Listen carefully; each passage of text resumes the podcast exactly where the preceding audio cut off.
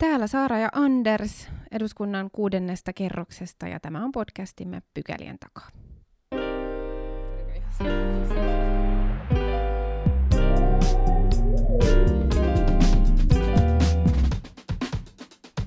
Mennään ensimmäiseen pykälään. Aalto-yliopistosta kerrottiin tässä muutama päivä sitten, että sinne perustetaan omistajuutta tutkiva professuuri vahvistamaan suomalaista omistajaosaamista ja omistajuuden kulttuuria. Samalla tämän tiedotteen mukaan omistajuutta halutaan tuoda osaksi akateemista tutkimusta ja opetusta sekä tukemaan yhteiskunnallista päätöksentekoa. Ja tämä on nyt ilmeisesti ainutlaatuista ihan koko maailmaa ajatellen, että omistajuutta näin tutkitaan. Ja yksi kahdesta tämän hankkeen taustalla olevista henkilöistä, toinen on siis Lari Raitavuo ja toinen meillä on nyt tänään vieraana Tero Luoma. Tervetuloa. Kiitos paljon. Sä oot Taalerin sijoitusjohtaja jo tutkinut omistajuutta, kirjoittanut siitä kirjan. Mitä omistajuus on? Miksi sitä kannattaa tutkia ihan akateemisella tasolla ja mitä tämä professuuri voisi tarjota suomalaiselle yrityselämälle, taloudelle, suomalaiselle yhteiskunnalle? Joo, no professuuri tarjoaa paljonkin. Että, tota, mä olin yhtä yllättynyt siitä, että tällaista professuuria ei todellakaan maailmasta vastaavaa löydy. Eli tota, mä esitin tämän ajatuksen siitä, että Suomeen tämmöinen professuuri tarvittaisiin, niin, niin pari vuotta sitten, kun julkistin tämän kirjan ja, ja havaitsin sitä kautta, että akateemisessa maailmassa, tutkimus- ja opetusmaailmassa on tällainen tyhjiö. Ja tota, siitä lähdettiin ideaa sitten Larin kanssa eteenpäin viemään ja, ja pari vuotta se on, on ottanut että ollaan saatu sekä lahjoittajat hienosti mukaan, että sitten tehtiin myös Suomessa harvinainen prosessi siinä mielessä, että, että tota, kilpa, niin sanotusti kilpailutettiin Suomen yliopistot, käytiin seitsemän yliopistoa läpi, kun haettiin parasta mahdollista kotia tälle professuurille. Ja, ja tämän myötä niin, niin Aalto valikoitui sitten tälle kodiksi. Mutta kyllä mä näen, että siis niin kuin paljon tarjottavaa, eli, eli sekä se, että me saadaan niin kuin aidosti tutkimuspohjaan, tutkimukseen pohjautuvaa päätöksentekoa, saadaan, saadaan laajempaa ymmärrystä omistajuudesta, niin, niin sillä on tärkeä merkitys päätöksentekomielessä, mutta sitten toisaalta myös käytäntöön. Meidän tarvii Suomessa kehittää meidän omistajaosaamista – ja omistamisen kulttuuria, niin toivottavasti tämän kautta saadaan hyviä työkaluja myös aidosti yritysten omistajille. Joo, tämä kuulostaa tosi hienolta ja mielenkiintoiselta ja tietenkin upeaa, että Suomessa on nyt tällainen maailman ainoa ensimmäinen vastaava professuuri omistajuudesta ja, ja toden totta tämä on mahdollistettu lahjoitusvaroin, jossa varmasti äh, hankkeen puuha-ihmisillä on ollut aivan keskeinen rooli. Onko tämä jotenkin juuri tällä hetkellä erityisen ajankohtainen ja, ja tarpeellinen, että liittyykö vaikka nämä meidän aikamme isot megatrendit jollakin tavalla keskeisesti omistajuuden muutokseen? Sehän on ihan selkeää, että omistajuus on kiinteässä yhteydessä vaikka niin kuin markkinatalouteen ja, ja sen mekanismeihin. Sitten meillä digitalisaatio koko ajan kehittyy, joka tuo varmasti niin kuin omat ää, lieveilmiönsä hyvässä ja pahassa tähän omistajuuteen. Sitten on tietenkin ainakin Suomessa nyt paljon tällaisten pienten ja keskisuurten yritysten sukupolven vaihdoksia. Onko nämä tällaisia asioita vai, vai mitkä tekee tästä omistajuuden professuurista ja omistajuuden tutkimisesta juuri tällä hetkellä ajankohtaista? Joo, hyvä kysymys. Ja mulle omistajuus on aina ajankohtainen asia. Eli kun tarkastellaan omistajuutta, mitä kaikkea se pitää sisällään, niin, niin havaitaan, että kyseessä on erittäin laaja ja monipuolinen asia, lähtien ihan niin kuin filosofisista kysymyksistä ja, ja yhteiskuntajärjestelmistä – mutta sitten tullaan myöskin sellaisiin asioihin kuin, että ympäristökysymyksiä voidaan tarkastella omistajuuden näkökulmasta. On se sitten vaikka niin kuin ilmastonmuutosasia, niin omistajuus tar- tarjoaa siihenkin kysymykseen yhden tarkastelukulman, koska ilma on asia, jota kukaan ei lähtökohtaisesti omista, ja me tiedetään, että omistamattomuus aiheuttaa ongelmia. Joten tietyllä tapaa omistajuus on ikuisuusaihe, ja on, on jännä sinällään, että, että hän ei ole tällä tartuttu aikaisemmin. Miksi nyt on niin kuin erityisen relevanttia, niin kyllä mä näkisin, että, että sekä niin kuin markkinatilanne että sitten ennen kaikkea niin, niin suomalaisten yritysten tarve paremmin ymmärtää sekä pääomamarkkinoita että sitä roolia, mikä omistajilla on sekä yritystoiminnassa että markkinataloudessa ylipäätään, niin, niin näille on selkeää tilausta erinäisistä syistä. Joten mä sanoisin, että omistajuus on, on aina ajankohtainen ja se on erityisen relevantti oikeastaan kolmella tasolla. Se on erityisen relevantti yksilötasolla, se on relevantti yritysten tasolla ja kolmantena se on relevantti kansakunnan tasolla, että mitä se tarkoittaa kansantaloustieteellisesti. E-, eli tässä ei niin kuin ainoastaan pohdita sitä taloudellista toimintaa, niin kuin sitä, että miten se, mitä omistaa, pystyy tuottamaan niin kuin mahdollisimman paljon tuloa omistajalle, vaan näitä yhteiskunnallisia aspekteja myös. Liittyykö tähän niin kuin yritysvastuukysymykset, Joo, yrityksen asema ja, yhteiskunnassa? Ja tota, tästä, tästä saa sinällään niin kuin laajan. Sen mä haluan sanoa, että, että me halutaan niin kuin lahjoittaa tämä professuuri ja, ja ilman muuta kunnioitetaan yliopiston autonomista asemaa sitten, että, että yliopisto ja professuuri päättävät, mitä tutkitaan ja miten tutkitaan. Eli, eli sitä me ei lahjoittajina tietenkään ohjata, mutta me nähdään, että tämä kokonaisuus on, on erittäin laaja ja tästä pystyy sitten tarttumaan erinäisiin pienempiin osakokonaisuuksiin, joita sitten lähdetään tutkimaan ja tietoa kartuttamaan. No itselle tulee mieleen viimeaikaisia uutisia, joita, joita tässä niin kuin pyörittelen mielessäni, ja kaikissa tuntuu olevan vähän joku omistajuuteen liittyvä näkökulma, niin kuin tuossa mainitsitkin, että, että se on ikuinen aihe ja, ja liittyy vähän, vähän kaikkeen. Mutta yksi tällainen viimeaikainen ilmiö on ollut se, että suomalaiset on tuntunut innostuvan sijoittamisesta, ja ehkä erityisesti osakesijoittamisesta, joka on, on niin kuin uutta monelle Suomelle, Jotkut suomalaiselle. Redditissäkin on vähän vähän innostunut. Jotkut innostu siellä rapakon takanakin ja, ja silläkin oli omistamiseen eri, erilaisia ää, il, ilmiöitä. Ää, mutta tota, jos ajatellaan nyt Suomea, niin onko Suomi niin kuin yhteiskuntana muutoksessa kohti erilaista omistajayhteiskuntaa. Et onko jatkossa niin, että, että kaikilla kansalaisilla on, on mahdollisuus omien omistajuuksiensa kautta vaikuttaa erilaisiin asioihin? No siis toivottavasti saadaan Suomessa laajennettua omistajuutta. Ja, ja tervehdin ilolla kyllä sitä, että, että sijoittamisen suosio on kasvanut Suomessa. Mutta toki se realiteetti on se, että meillä on varsinkin naapurimaahan Ruotsiin verrattuna vielä niin kuin paljon tehtävää. Et siinä mielessä niin tota, lähdetään, lähdetään paljon perästä, mutta hyvä, että lähdetään liikkeelle. Mutta mun mielestä me tarvitaan niin kuin omistajuuden ymmärrystä niin kuin eri tasoilla. Me tarvitaan sitä, että kotitaloudet, yksityissijoittajat lähtee aktiivisemmin mukaan, saadaan laajemmin sitä kautta sitä ymmärrystä. Mutta yhtä lailla meidän tarvii miettiä tätä niin kuin sekä instituutiopuolta että laajemmin meidän pääomamarkkinaa, meidän laajoja omistusrakenteita – Eli esimerkiksi sitä, että, että miten me edistetään kotimaista omistajuutta, niin, niin tämän tyyliset kysymykset nousee vääjäämättä esiin.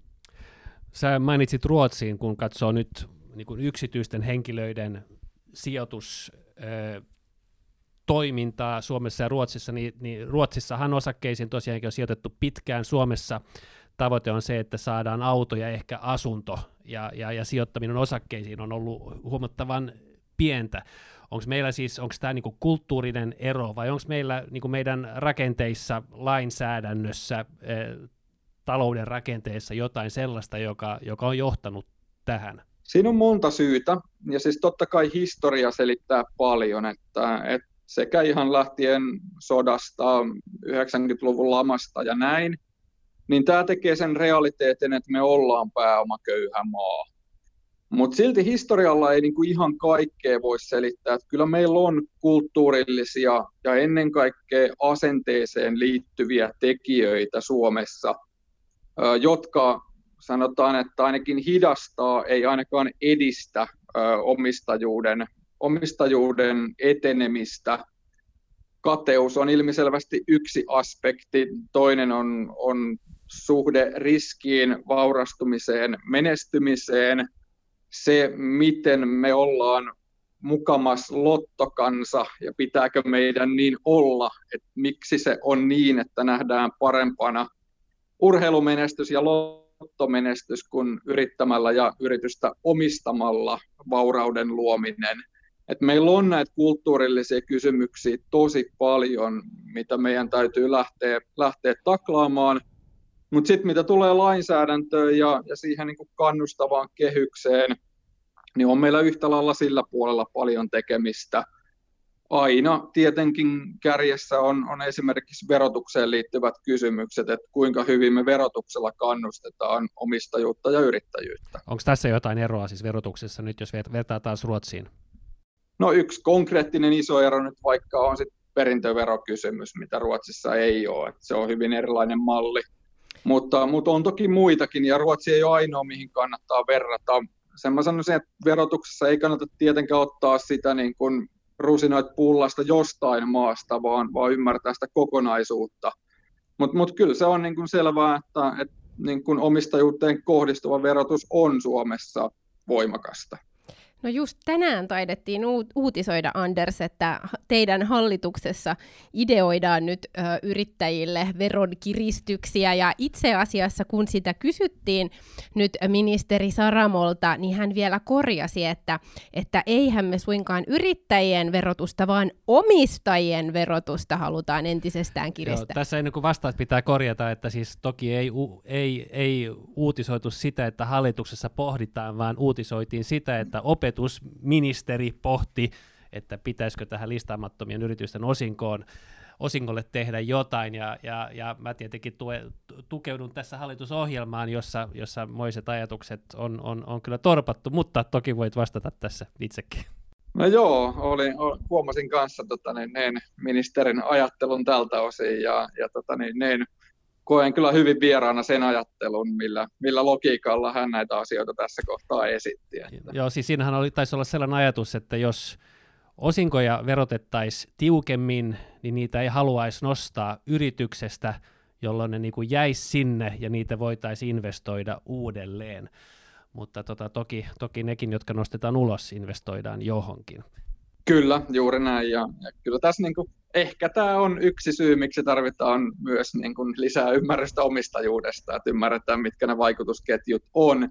Ja ennen kaikkea se, että, että investoinnit lähtee omistajista ja, ja omistajat luo sitä kautta ne investoinnit ja sitä kautta työpaikat. Eli, eli kyllä päinvastoin pitäisi pyrkiä löytämään niitä keinoja, miten edistetään omistajuutta ja kannustetaan toimimaan aktiivisesti. Hmm.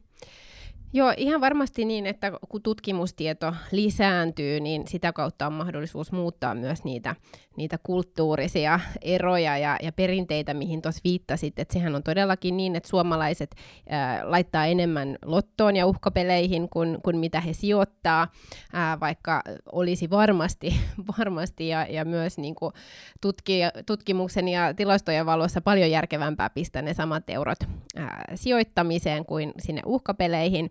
Ja sitten just niin kuin viittasit, niin kuitenkin pidetään hyväksyttävämpänä sitä, mm. että vaurastuu lottoamalla tai, tai, tai, tai joo, urheilemalla, urheilemalla tai jossakin veroparatiisissa, jossa, jossa verot menee sitten pienellä prosentilla jo, johonkin toiseen yhteiskuntaan, kuin sitä, että omalla tekemisellä ja, ja omien omistusten kautta Suomessa ää, vaurastuisi. Tästäkin mulla tuli mieleen nyt itse asiassa Ruotsi, että onko tässä, kun viittasit näihin kulttuurisiin eroihin, niin onko tunnistettavissa myös sellaista, että Ruotsissa on, on ikään kuin ää, tällaisia niin pitkän linjan kasvollisia omistajia ja omistajasukuja, joissa ihmiset ikään kuin tunnistaa ja, ja niin kuin pystyy yhdistämään johonkin kasvolliseen henkilöön tai, tai perheeseen, kun sitten taas Suomessa niin se tuntuu jotenkin olevan usein kasvotonta ja, ja sitten siihen liittyy enemmän tällaista negatiivista tunnelatausta. Joo, siis on tässä omistusrakenteissa ero Suomen ja Ruotsin välillä. Et totta kai Ruotsissa nyt on kuuluisimpana Wallenbergien suku, joka nyt on tehnyt satoja vuosia toiminut merkittävänä omistajana ja, ja ennen kaikkea ne verkostot, mitä he on kyennyt rakentamaan vuosien saatossa ja se osaaminen, miten sitä on kumuloitu, niin, niin totta kai Ruotsista löytyy tällaisia, joilla on pitempi historia. Toinen, mikä, mikä Ruotsissa on erittäin merkittävä, on, on private equity, eli pääomasijoitussektori. Ja se, mikä ero Ruotsin osalta Suomeen on se, että, että Ruotsin private equity-sektori äh, hallinnoi hyvin paljon kansainvälisiä pääomia, mitä taas Suomen private equity-sektori ei vastaavassa määrin hallinnoi. Eli, eli Ruotsissa on itsessään enemmän rahaa, mutta ruotsalaiset ovat kyenneet vivuttamaan sitä vielä paremmin siten, että ne hallinnoivat kansainvälistä pääomaa. Sitten kun me katsotaan Suomen omistusrakennetta, niin, niin meillä on ä, suurena omistajajoukkona, niin meillä on valtio ja toisena meillä on eläkeyhtiöt. Joten kyllä me rakenteellisesti ollaan hyvin erilainen Ruotsiin verrattuna tältäkin osin, valitettavasti. Kun sä puhuit tai tässä mainittiin pitkäjänteinen omistajuus, siis sukupolvien ylikulkeva omistajuus, joka, joka niin kuin Ruotsissa, jota Ruotsissa esiintyy hyvin paljonkin. Toki siellähän oli, oli tota perintövero voimassa vielä muuta pari vuosikymmentä sitten. Ei ole enää, että et ei voi ehkä täysin selittää sitä sillä, mutta tota, jos nyt Suomessa ajattelee, että verottaja niin fokusoi henkilöön, ja, ja henkilö on se, jota verotetaan, ja se yritys, jota omistetaan, on niin kuin sekundäärinen asia. Vaikka ehkä yhteiskunnan näkökulmasta olisi oleellisempaa fokusoida yritykseen ja yrityksen toimintaedellytykseen, ja sitten se henkilöverotus tulee vähän niin kuin siinä sivuasiana, että nyt kun henkilö kuolee, niin käytännössä niin kuin yrityksen kohtalo on poikki, ja verotus verotus tota, kohdistuu siihen niin kuin potentiaalisen seuraajaan, eikä niin kuin siihen ajatukseen, että miten vaikka nyt sitten yrityksen toimintaedellytyksiä voitaisiin siinä tilanteessa varmistaa. Onko tämä niin kuin jonkinlainen niin kuin filosofinen ero, vai, vai keksinkö teorian ihan tässä päässä? Ei muuta kuin väikkäriä tekemään, Anders. Tota, mä sanoisin verotuksen osalta, että tärkeää on tarkastella sitä kokonaisuutta, eli, eli ymmärtää sen yrityksen verotus ja ymmärtää sen omistajan verotus ja katsoa, että mikä on se kokonaisrasite sitä kautta. Eli, eli se kokonaisuus ja sitten se toinen näkökulma siihen kokonaisuuteen on tarkastella sitä nimenomaisesti elinkaarimallin kautta. Ja tällöin me tullaan siihen, siihen problematiikkaan, että institutionaalisella pääomalla ei ole perimishetkeä ja sitä kautta se perintövero ei kohdistu institutionaaliseen pääomaan, se kohdistuu ainoastaan yksityiseen henkilöpääomaan, joka tekee aina tietyillä jaksoilla ekstra rasituksen siihen pääoman kertymiseen. Joten, joten siinä mielessä niin, niin verotusmielessä on tärkeää tarkastella tosiaan tämä niin kuin yritys plus se omistaja ja sitten nimenomaisesti pitkä horisontti elinkaarimallilla, jotta se on neutraali sitä kautta. Perintövero on tietenkin yksi esimerkki, mutta äh, tietenkin verotuksen kokonaisuudessa on paljon muutakin ja, ja meidän yhteiskunnallisessa päätöksenteossa on muitakin elementtejä kuin verotus, mutta yhtä kaikki meidän pitäisi äh, pystyy ikään kuin tunnistamaan ne keinot, joilla me voidaan tehdä omistaminen Suomessa – ää, niin kuin houkuttelevaksi ja kannattavaksi, eikö vaan? Että, että kun on suomalaista omistajuutta, niin silloin investoidaan Suomeen, silloin panostetaan tuotekehitykseen ja, ja tulee innovaatioita ja, ja työllistetään ja, ja silloin saadaan pidettyä esimerkiksi ää, pääkonttoreita Suomessa, eikä niin, että, että meistä tulee, niin kuin on, on uhkailtu tällainen tytäryhtiöyhteiskunta, jossa pääkonttorit on jossain muualla ja, ja Suomessa on sitten joku, joku pienempi ää, konttori. Ja tästähän on kysymys, just mitä me tällä hetkellä puhutaan vaikka näitä talouden näkö, näkymistä Suomessa, että millä tavalla Suomi on houkutteleva ja, ja niin kuin mahdollistava yhteiskunta kehittymiselle ja kestävälle kasvulle. Ja siinä tämä omistajuus on tietenkin ihan keskiössä. Se on näin, ja onneksi tässä on nyt ajankohtaisena Juha Sipilän johtama kotimaisen omistamisen ohjelmaryhmä, joka maaliskuussa tulee sit esittämään toimenpiteitä siitä, että miten me edistetään kotimaista omistajuutta. Ja, ja mulla on, on kunnia olla, olla siinä, siinä ryhmässä tota, neuvonantajan roolissa mukana taustalla miettimässä näitä ideoita. Ja mitä tulee ennen kaikkea tähän tytäryhtiötalouteen ja, ja kotimaisen ja ulkomaisen omistuksen suhteeseen, niin, niin teen nimenomaisesti tästä aiheesta raporttia parhaillaan, joka maaliskuussa julkistetaan, jossa käsitellään yhteiskunnallisella tasolla tätä ilmiötä, että mitä jos, äh, jos tavallaan tytäryhtiötalousilmiöön mennään, niin mitkä ovat sen yhteiskunnalliset vaikutukset ja mitä se tarkoittaa. Eli tästä aiheesta on tulossa sitten maaliskuussa lisää konkretiaa. Loistavaa. Jäämme odottamaan mielenkiinnolla. Osaako kertoa meille nyt, että mitä tämän professuurin osalta seuraavaksi tapahtuu? Se on nyt äh, uutisoitu ja julkistettu, että Aalto-yliopistoon tällainen perustetaan ja, ja lahjoitusvarat on kasassa, mutta miten käytännössä tämä homma lähtee käyntiin? Joo, siis tota, lahjoittajaksi pääsee vielä mukaan. Ja nimenomaan niin se tässä oli se, julkist... mitä Saara-Sofia haki tämä asia, niin, niin nyt mä pääsen haastamaan kaikki teidät lähteä mukaan. Haen pääsee joukkorahoituskampanjan kautta pienelläkin summilla, vaikka kymmenellä eurolla mukaan. Eli me halutaan nimenomaan laajuutta tälle asialle, ja on tosi hienoa, että, että eri järjestöt, eli eri omistajuuden muodot on yhteistyössä lähtenyt mukaan tukeen tätä professuuria ja edistään tätä asiaa. Joten, joten nyt yhä edelleen lahjoituksia kerätään ja, ja halutaan viedä tätä asiaa laajasti eteenpäin. Yliopiston osalta rekrytointiprosessi on, on käynnissä ja yliopisto vastaa autonomisesti siitä prosessista. Parhaassa tapauksessa uusi professori voisi aloittaa joko syksyllä tai vuodenvaihteessa 2021-2022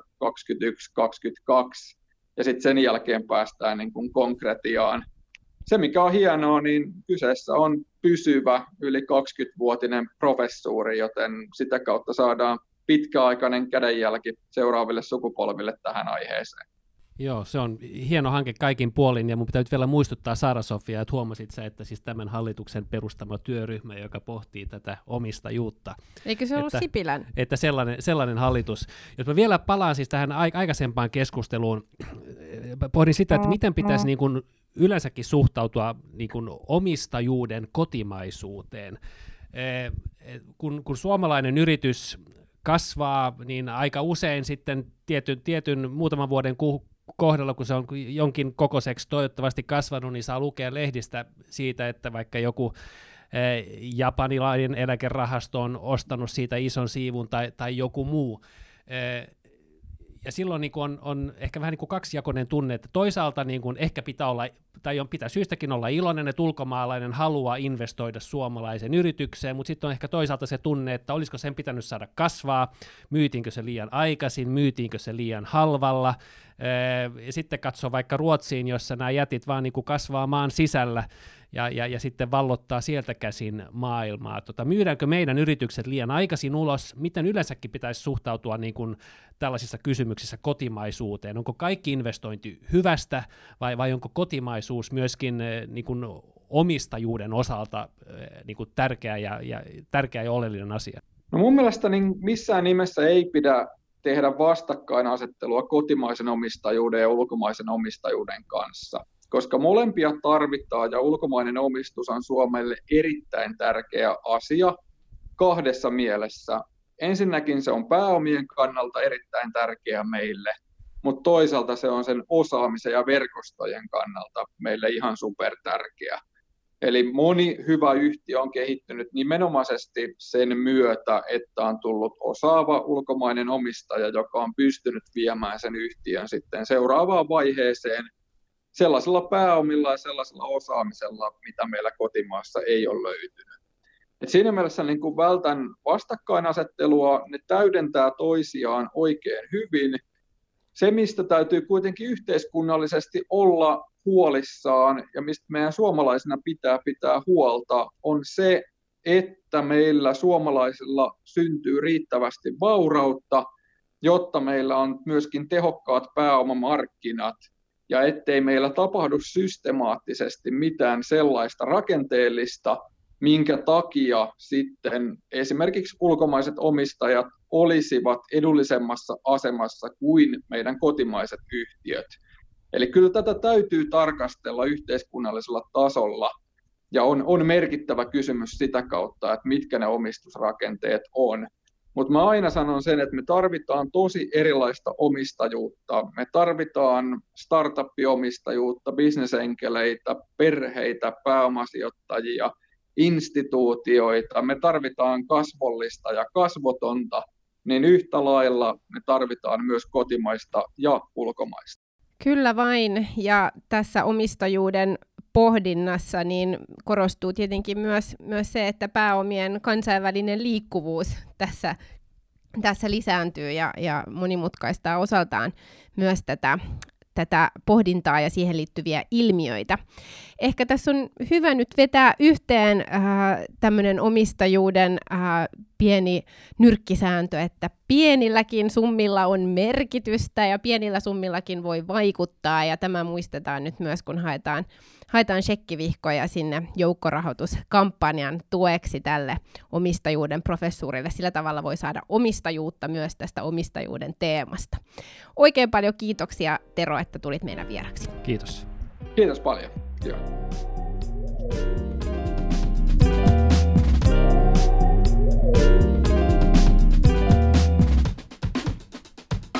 Mennään toiseen pykälään ja kyselytunti kyselyihin ja tänään poikkeuksellisesti olimme molemmat paikalla kyselytunnilla ja poikkeuksellisesti minä sain puheenvuoron ja sinä että Anders. Onko nyt maailmankirjat sekaisin? Öö, no, e, enpä tiedä, enpä tiedä. Siis poikkeuksellisesti molemmat paikalle ja mä meinasin jatkaa siihen, että se oli kyllä niinku surkein kyselytunti pitkään aikaan, mutta silloin väijämättä niinku tulee sellainen, sellainen niinku mieleyhtymä, että tämä nyt johtuisi siitä, että, niin, että sä sait puheenvuoron tai että me molemmat oltaisiin oltu paikalla ja eihän se kummasta siitäkään tietenkin, tietenkään johtunut. Mutta ensimmäinen kysymys lähti jotenkin aika niin kuin tutulla poljennolla liikkeelle.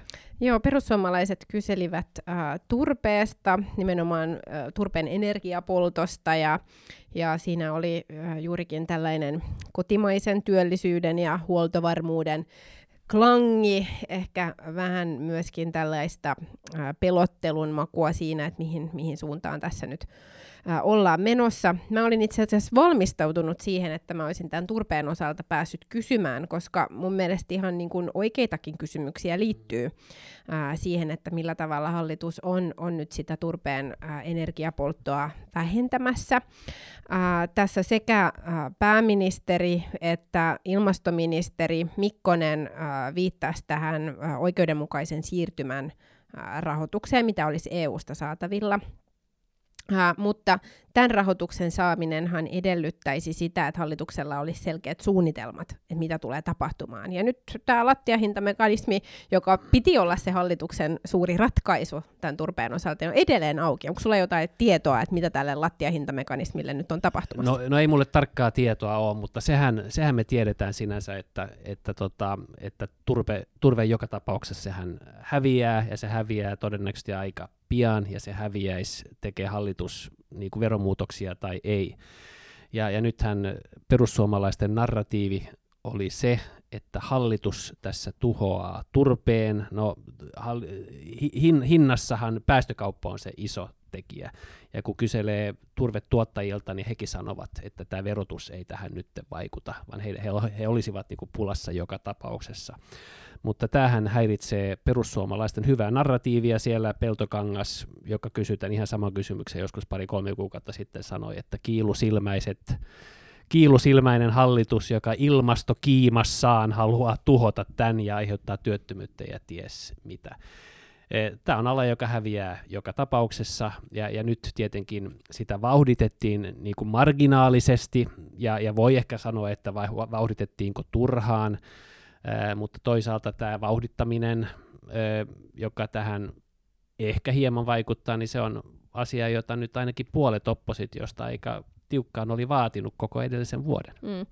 No siis hallitushan asetti tavoitteeksi, että turpeen äh, energiakäyttö puolitetaan äh, vuoteen 2030 mennessä, ja, Ja tämähän ei ole niin kuin ollenkaan ilmastonäkökulmasta kunnianhimoinen tavoite, ja niin kuin sanoit, turveala itsekin on, on jo jonkun aikaa ollut sitä mieltä, että tämä tulee joka tapauksessa vähenemään, ja itse asiassa kireämmällä tai nopeammalla aikataululla kuin mikä tämä hallituksen itselleen asettama tavoite on ollut, että siinä mielessä pidän ehkä vähän oman kilven kiilottamisena sitä, että tätä on, on pidetty ikään kuin tällaisena määrätietoisena ilmastopolitiikan tekona, niin kuin pääministerikin tuossa kyselytunnilla just äsken ää, linjas. Mutta ihan samaa mieltä siitä, että tämä on asia, joka tulisi joka tapauksessa tapahtumaan, ja aika laaja yhteisymmärrys on myös siinä, että näitä alan toimijoita ja niitä yrittäjiä ja niitä alueita, joille tämä turvetuotanto on tärkeä, niin pitää tukea tämän siirtymän yli.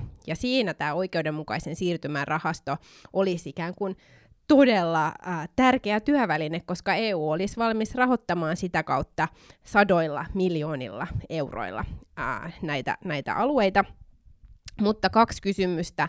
Ensinnäkin se, että tämän raho- rahoituksen saaminen edellyttää selkeää suunnitelmaa, jota ei edelleenkään ole niistä, niistä tota, epäkunnianhimoisista äh, kirjauksista huolimatta. Ja toinen, mitä olen miettinyt ja olisin kysynyt, jos olisin saanut tässä kohtaa puheenvuoron, niin liittyy siihen, että kun komissio on, on linjannut, että tämä äh, oikeudenmukaisen siirtymän rahoitus kohdistuisi Suomessa nä- näille kehittyville alueille pohjoisessa ja idässä, niin nehän ei ole merkittävimpiä turvealueita. Et miten varmistetaan se, että esimerkiksi Pohjanmaa saa tätä oikeudenmukaisen siirtymän rahoitusta, jossa turvetuotanto nimenomaan on tärkeä. Joo, joo, se on ihan hyvä, hyvä pointti. Sinänsä tämä epäkunnianhimoinen tavoite, joka nyt konkretisoituu aika kunnianhimoisena niin kuin toteutuksena, niin se on tietenkin niin kuin poikkeuksellista, että, että se menee niin.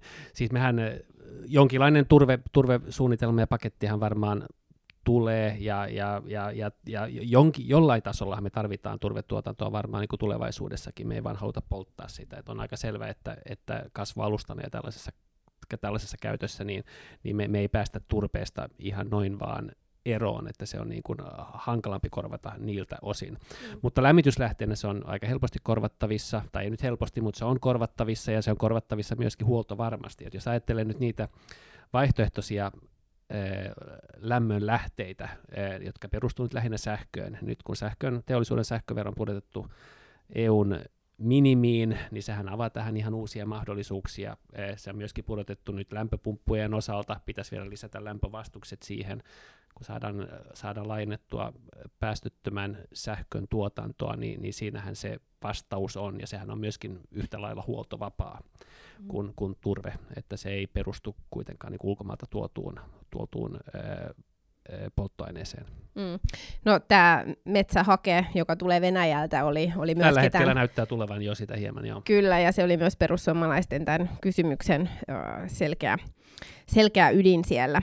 Mutta yhtä kaikki, niin tämä haaste on hyvin alueellinen ja paikallinen. Mä oon itsekin yhden energiayhtiön hallituksessa tuolla omilla kotikonnoilla, ja meille turve ei ole mikään kysymys, koska se, se ei ole enää meille merkittävä ää, energiatuotannon lähde. Mutta sitten taas on sellaisia alueita, joissa se on tosi merkittävä, ja silloin sillä on niinku alueellisia ää, todella huolestuttavia vaikutuksia sekä työllisyyteen että sit siihen, että millä tavalla ää, rahoitetaan ne, ne korvaavat investoinnit, joita tarvitaan siihen, että, että tämä turve pystytään korvaamaan. Ja kuten sanottu, EU-raha olisi saatavilla, jos hallituksella vaan olisi suunnitelma. Joo, joo, ja, ja se on niin kuin ihan selvä kritiikin paikka.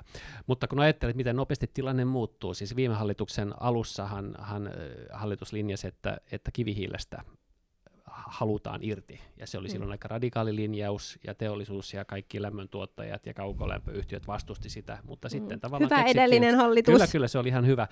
Mutta silloin niin kun, kun asiaa vietiin eteenpäin, niin tilanne muuttui ja keksittiin korvaavia ja niin kun löydettiin polkuja siitä ulos, ja varmaan tapahtuu turpeenkin osalta näin. Mutta kyllä mä ymmärrän, että se on dramaattinen asia, siis se, että se nyt pitkälti päästökaupan nousevan, päästökaupan niin kuin hinnoittelun takia nyt, nyt on väistymässä aika nopeasti. Se on aika merkittävä asia, koska aika isossa osassa maassahan se on se, se niin kuin eniten käytetty polttoaine. Mm. Että, että sikäli ymmärrän kyllä hyvin, että, että paikallisesti tämä mietit, mietityttää mm. tämä aika nopea, nopea siirtymä.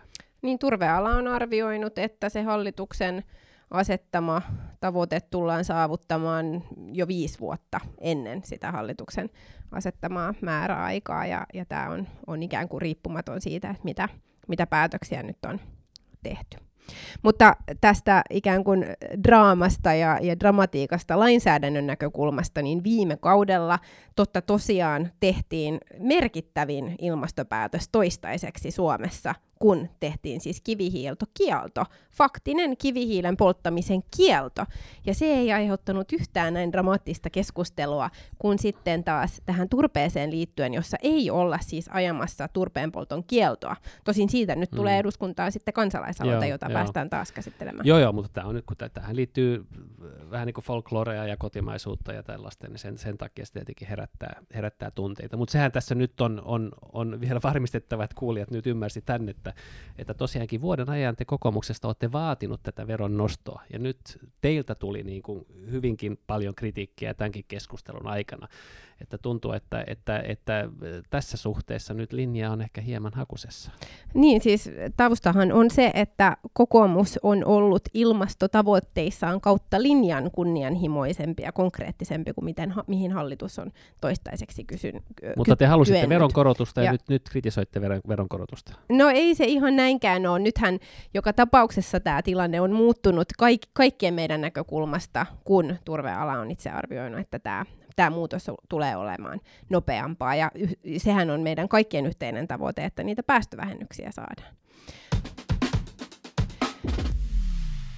Niin siis kokoomushan on linjannut, että meidän tavoitteena on äh, tämän energiaturpeen polton äh, merkittävästä käytöstä luopuminen vuoteen 2032. Ja se on edelleen meidän tavoitteemme, joka on edelleen kunnianhimoisempi kuin hallituksen. Se on kunnianhimoisempi, mutta minusta tuntuu, että tämän keskustelun pohjalta te haluatte, että se jatkuu ihan ennallaan vuoteen 31 ja sitten se yhtäkkiä lopettaa, lopettaa. Ainakin jos kysyy Heikki Autolta, joka esitti hyvinkin kriittisen kysymyksen nyt tänään kyselytunnilta. Niin, se sanoit jotenkin niin, että tänäänkin kuultujen lukuisten puheenvuorojen perusteella ja oli juurikin niin, että tähän asiaan ainoastaan yksi kokoomuslainen sai puheenvuoron.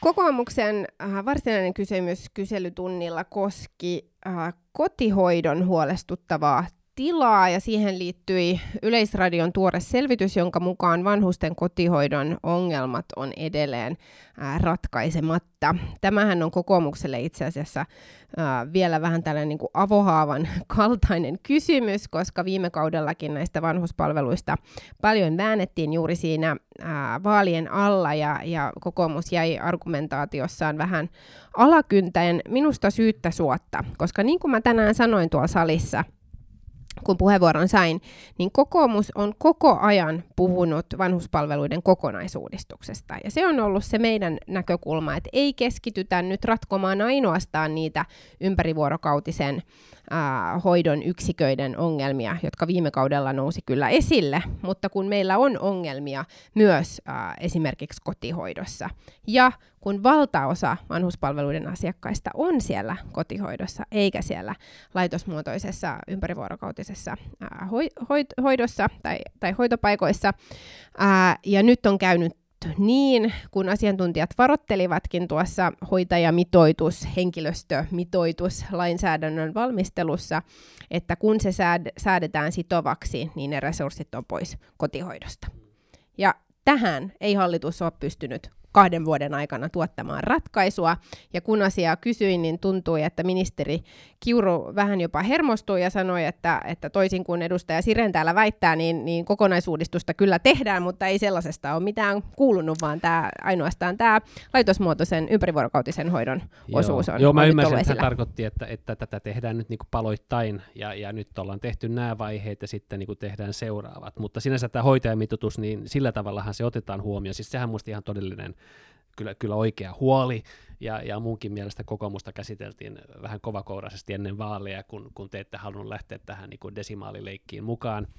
E, mutta, tota, mutta nythän, nythän sitähän ei heti viedä siihen nimenomaan siksi, että ehdittäisiin kouluttaa ihmisiä ja että, että tämä siirtymä olisi vähän, vähän rauhallisempi ja sillä tavalla on, on niin kuin myöskin tähän ongelmaan haluttu ottaa kantaa tai siihen niin kuin löytää ratkaisua, mutta näinhän se tietenkin on aina, että jos jollekin asetetaan mitotus, ja jos niin kuin samalla koulutuksella voi tehdä kaikenlaisia työtä, niin tietenkin on pelko siitä, että, että, että, siitä niin kuin, että, että kun on keskustelevat astiat, niin siitä toisesta astiasta sitten lähtee, lähtee tavaraa pois, ja, ja, ja se on se sinänsä niin kuin ihan, ihan todellinen ongelma, johon, johon pitää niin kuin jollain tavalla tarttua.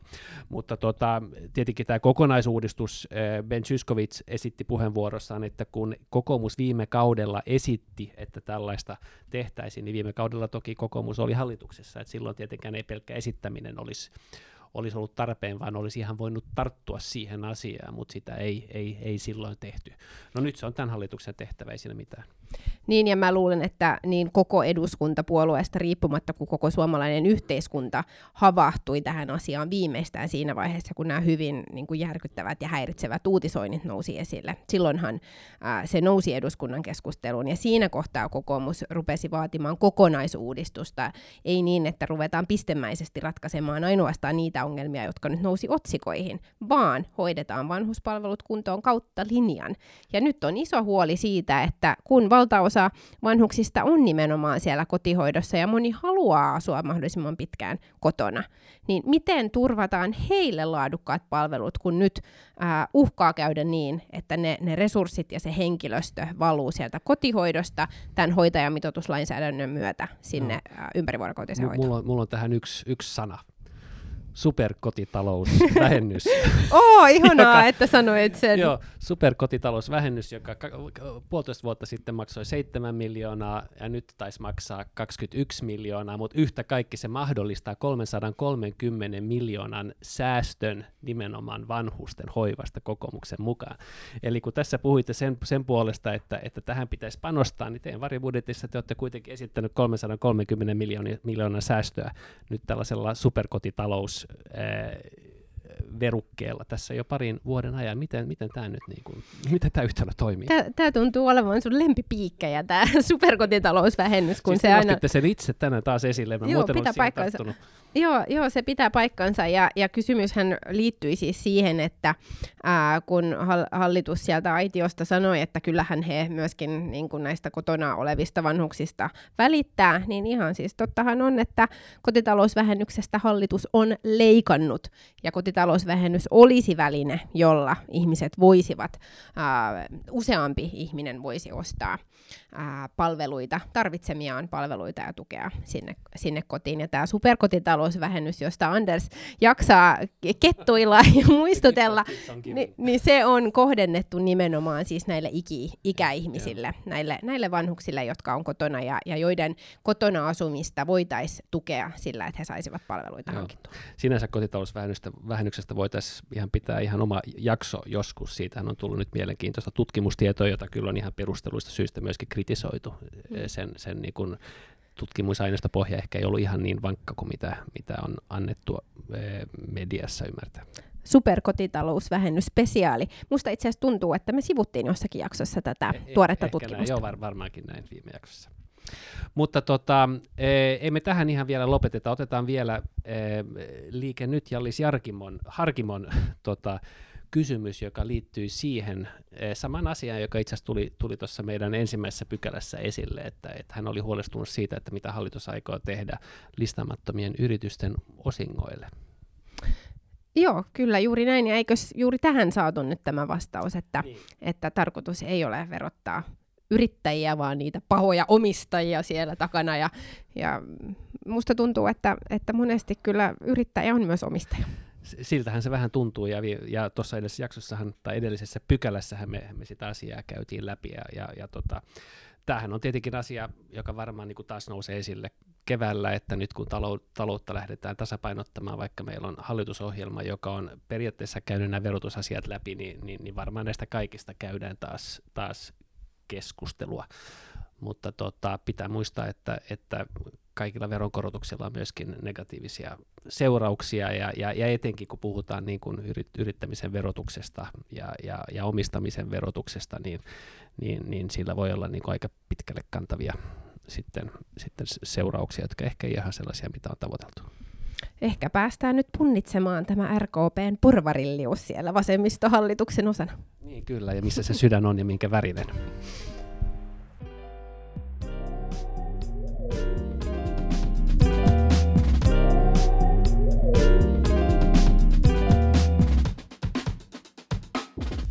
Vi går till paragraf 3. Det där jag bor i ett, eller vi bor i ett gammalt trähus och en gång varje vinter så fryser alla våra rör och så får jag stå där med en sån fläkt och försöka värma upp den. Så för mig är den här med liksom vinter, det är liksom lite No, inte nu traumatiskt, nu är det ju fint, men det finns ett sånt orosmoment. Men för dig så är det bara liksom, det är bara, det är bara roligt. Du bor mitt i en skidort, ungefär, har jag hört. Ja, vi har jättebra möjligheter att, att göra alla vintersport just nu hemma hos oss.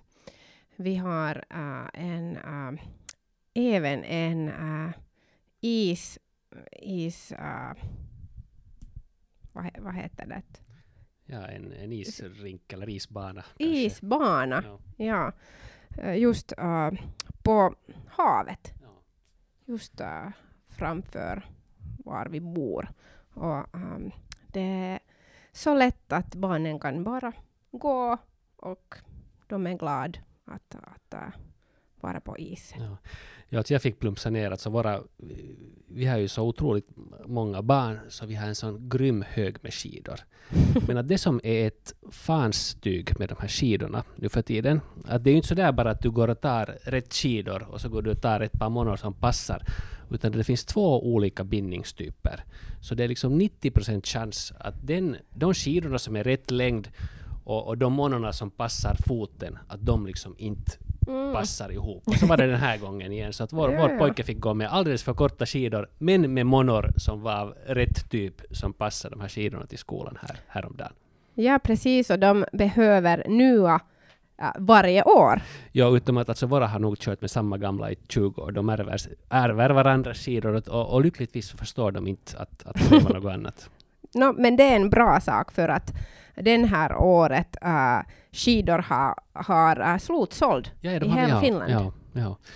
ja, jag köpte också nya skidor åt mig för ungefär 10-15 år sedan. Jag tänkte att kanske jag ändå tycker om att, att flatta skida. Och så skidade jag några gånger, så nej, jag tycker fortfarande inte om det. Okej, okay. du har inte gjort det? Nej, så jag har inte gjort det. Och jag har redan fyra gånger. Okej, okay. kanske jag borde ge det en ny chans. ja, det, det är mer än eh, i fem år. Ja. Ja, kanske, borde. Komma till, kanske borde komma till Åbo till er, er skidort. Ja, du är jättevälkommen.